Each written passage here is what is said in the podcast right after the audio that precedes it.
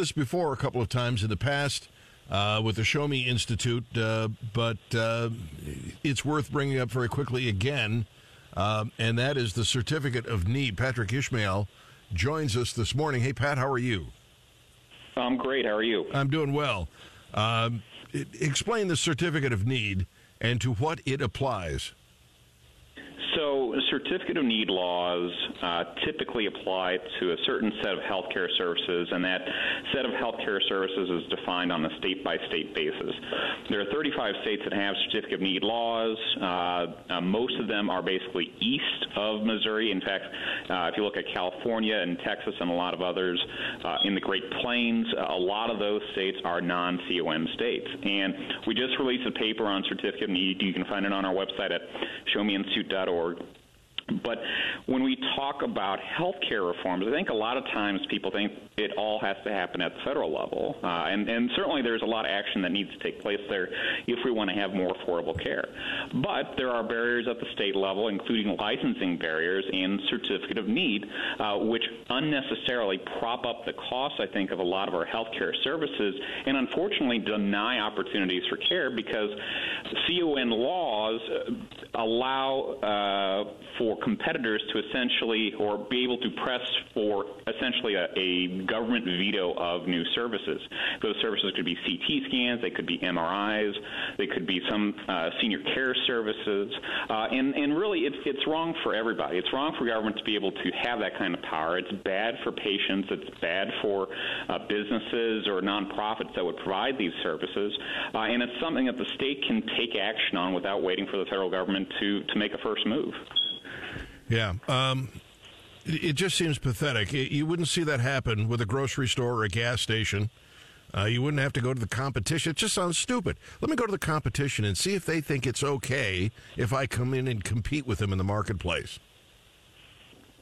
Yeah, well, and I think the, the, the most interesting part is that when you go back and take a look at why these laws were put into place uh, starting in the nineteen sixties, uh, the reasons they were put into place were precisely some of the same reasons that we saw uh, used to justify the Affordable Care Act, that they were trying to control costs. And supposedly the implementation of C O N laws was supposed to kind of uh, get a handle on essentially competition. Uh, the, the, there are it, there's this kind of uh, Um, unexpected argument that is made with C O N laws is that competition may uh, drive certain areas toward monopoly or oligopolies. And so because what will happen is that the cost of a lot of these services or the price will, will fall and, and uh, some of these businesses, these hospitals will go out of business.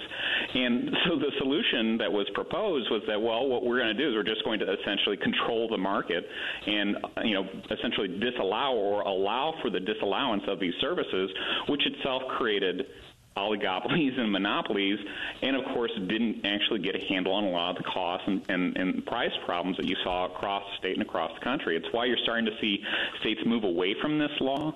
Uh, and again, again, like I said, uh, in the West you're seeing this. Uh, in the East, uh, places like New York, which is kind of the granddaddy of C O N laws, passed in nineteen sixty-four. Uh, states to the East are, still have their C O N laws. States to the West kind of are moving away from them. I think that we really do want to join the The, the group that includes Texas and California that are against these C O N laws, allow for competition. Uh, we already see in the Kansas City area where a lot of these, uh, you know, surgical centers, uh, when they're opening up, they're opening up on the Kansas side of Kansas City, not in Missouri. And that's, that serves Kansas residents just fine. It doesn't necessarily serve Missouri residents that well. Uh, and I think that at the end of the day, competition is a good thing. And, and allowing for You know, cronyism uh, in a lot of respects to control our healthcare market here in the state of Missouri, disallowing uh, insurgent interests in favor of incumbent interests that can kind of dictate what the market looks like. That's not good for consumers. That's not good for the state. This is what happens when the government insinuates itself in places it has no business insinuating itself, because uh, a couple of bureaucrats in Jefferson City are just not capable of coming up with solutions for all the problems of all the people all over the state of Missouri. Uh, and this attempt at fixing the marketplace, controlling it by a few bureaucrats, simply backfired. I know that here in Columbia there was a, uh, a hospital that wanted to open up or expand, uh, and they had to get permission, and they, they couldn't get it. and they ended up closing, you know, it, not doing it. Uh, it's just wrong.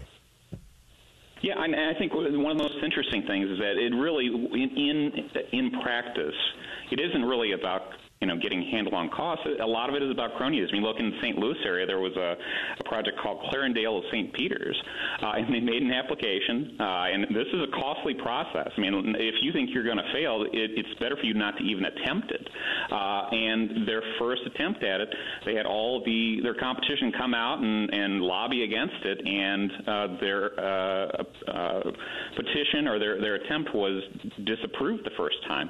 They came back six months later with the same proposal with a different set of people on, on the board, or at least a, a few uh, different people uh, who were going to make it, make the decision.